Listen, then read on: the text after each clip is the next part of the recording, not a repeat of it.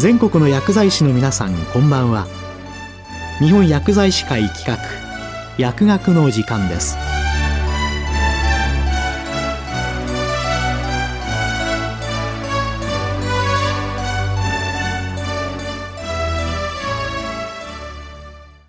今日は最近の副作用情報から医薬品、医療機器等安全性情報388号、389号について厚生労働省医薬生活衛生局医薬安全対策課中村ありささんにお話しいただきます。皆さん、こんばんは。厚生労働省医薬生活衛生局医薬安全対策課でございます。本日は、令和3年12月発刊の医薬品医療機器等安全性情報388号、令和4年1月発刊の医薬品医療機器等安全性情報389号についてご紹介いたします。388号の1番目は、令和2年シーズンのインフルエンザワクチン接種後の副反応疑い報告についてです。本号では、令和2年10月1日から令和3年3月31日までの令和2年シーズンに報告されたインフルエンザワクチン接種後の副反応疑い報告の状況について紹介しています。医療機関において、インフルエンザワクチンによる副反応疑い報告基準に該当する症状を診断した場合は、因果関係の有無にかかわらず、医療機関から厚生労働省に報告することとされています。医療機関からの報告については、製造販売業者からの報告と合わせて、随時、医薬品医療機器総合機構において集計、評価し、死亡症例を含む重篤症例等については、専門家の意見も聴取して、因果関係評価や安全対策の必要性についての検討等を行っています。これらの副反応疑い報告については、定期的に厚生科学審議会、予防接種ワクチン分科会、副反応検討部会及び薬事食品衛生審議会、薬事分科会、医薬品等安全対策部会、安全対策調査会の合同会議で調査、審議が行われ、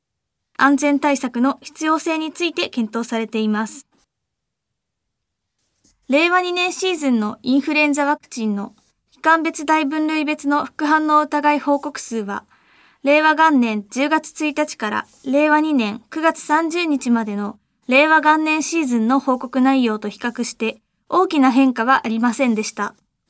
また、接種後の死亡報告は対象期間内に3例報告されました。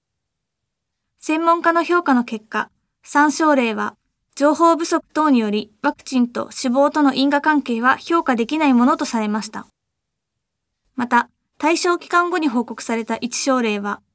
情報不足等によりワクチンと死亡との因果関係は評価できないものとされました。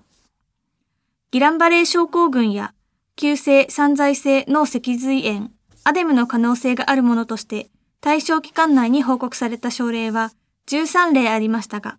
このうち専門家の評価によりワクチンとの因果関係が否定できないギランバレー症候群と判断された症例は3例、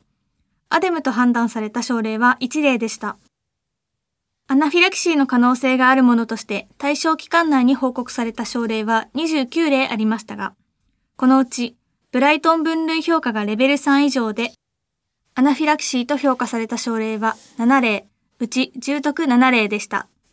なお、各社のロットごとの報告数については、アナフィラキシーが特定のロットに集中しているということはありませんでした。その他、報告された症例も含め、令和3年8月に開催された合同会議で、ワクチンの安全性に新たな懸念は認められないと評価され、現時点では添付文書の改定等の対応は必要なく、引き続き報告状況及び報告内容に注視していくこととされました。医療機関においては、副反応疑い報告基準に該当する症状を診断した場合は、定期の予防接種等による副反応疑いの報告の取り扱いについての通り、因果関係が必ずしも明確でない場合であっても、速やかな報告をお願いします。なお、令和3年4月1日より従来のファックスによる報告に加えて、ウェブサイトから電子的な報告が可能となりました。今後もインフルエンザワクチンの副反応疑い報告等の安全性に関する情報を収集し、必要な安全対策を行っていきます。医療関係者の皆様におかれましては、非接種者への注意喚起や副反応疑い報告へのご協力をお願いいたします。2番目以降には、重要な副作用等に関する情報、使用上の注意の改定について、その328、市販直後調査の対象品目一覧を掲載しています。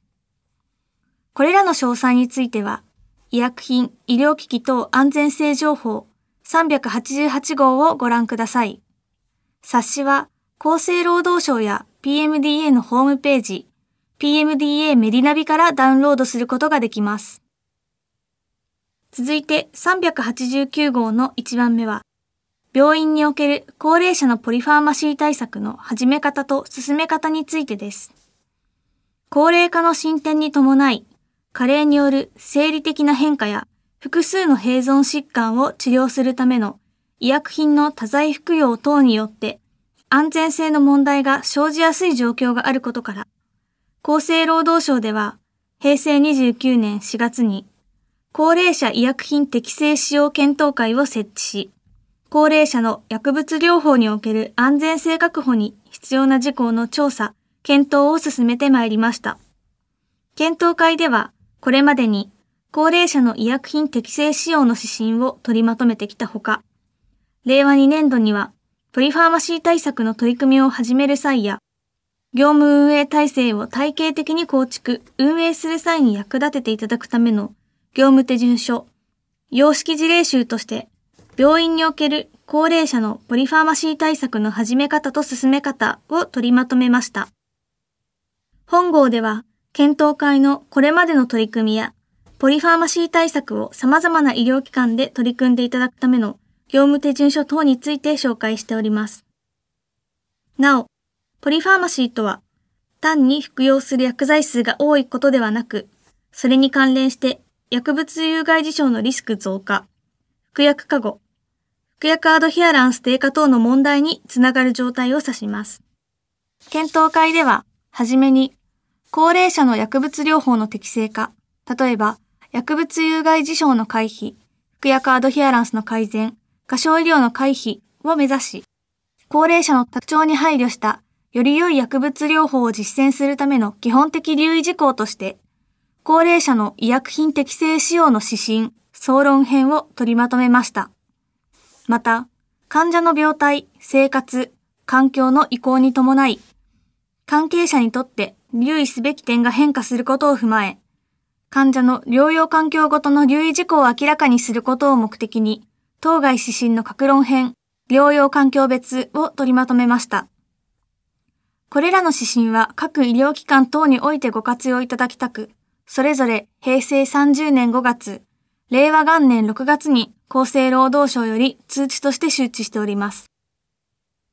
令和元年度には、高齢者に対する適切な薬物療法のさらなる推進に向け、両指針の活用状況や高齢者の医薬品適正使用に関する実態を把握するため、100床以上の病院を対象にアンケートによる実態調査を行うとともに、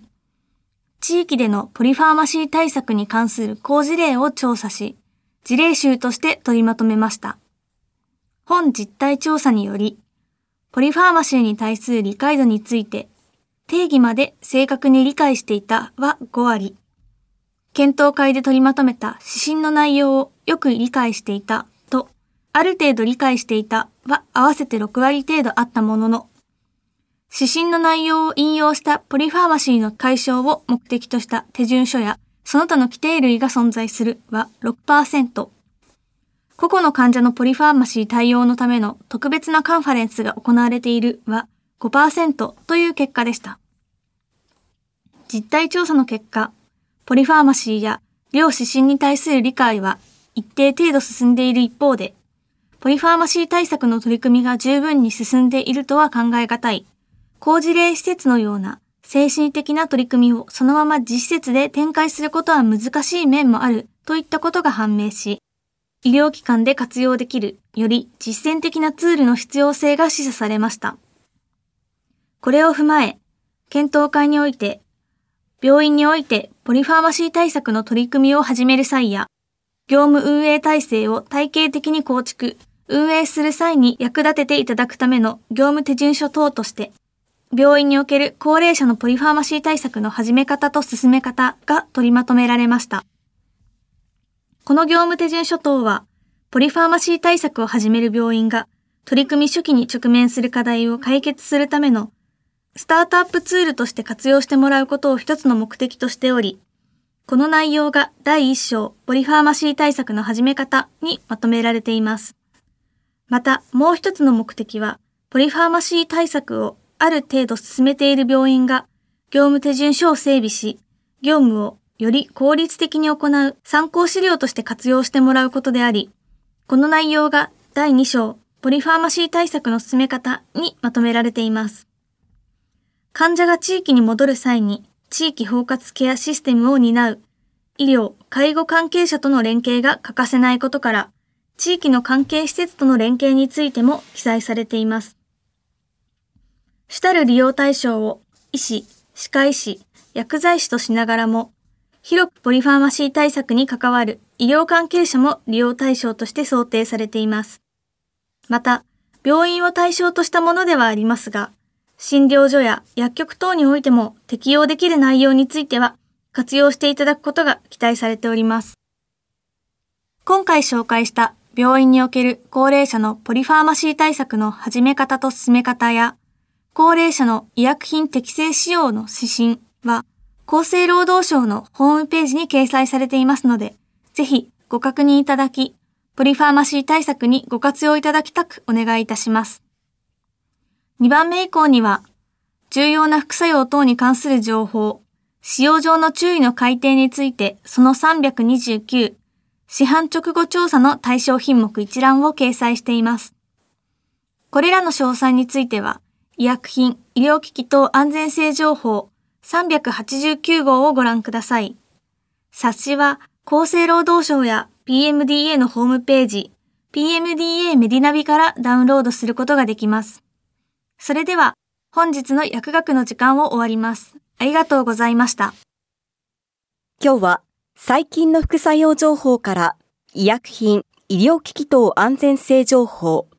388号、389号について厚生労働省医薬生活衛生局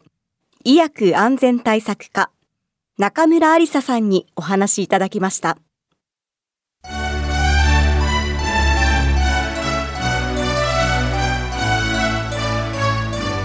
本薬剤師会企画。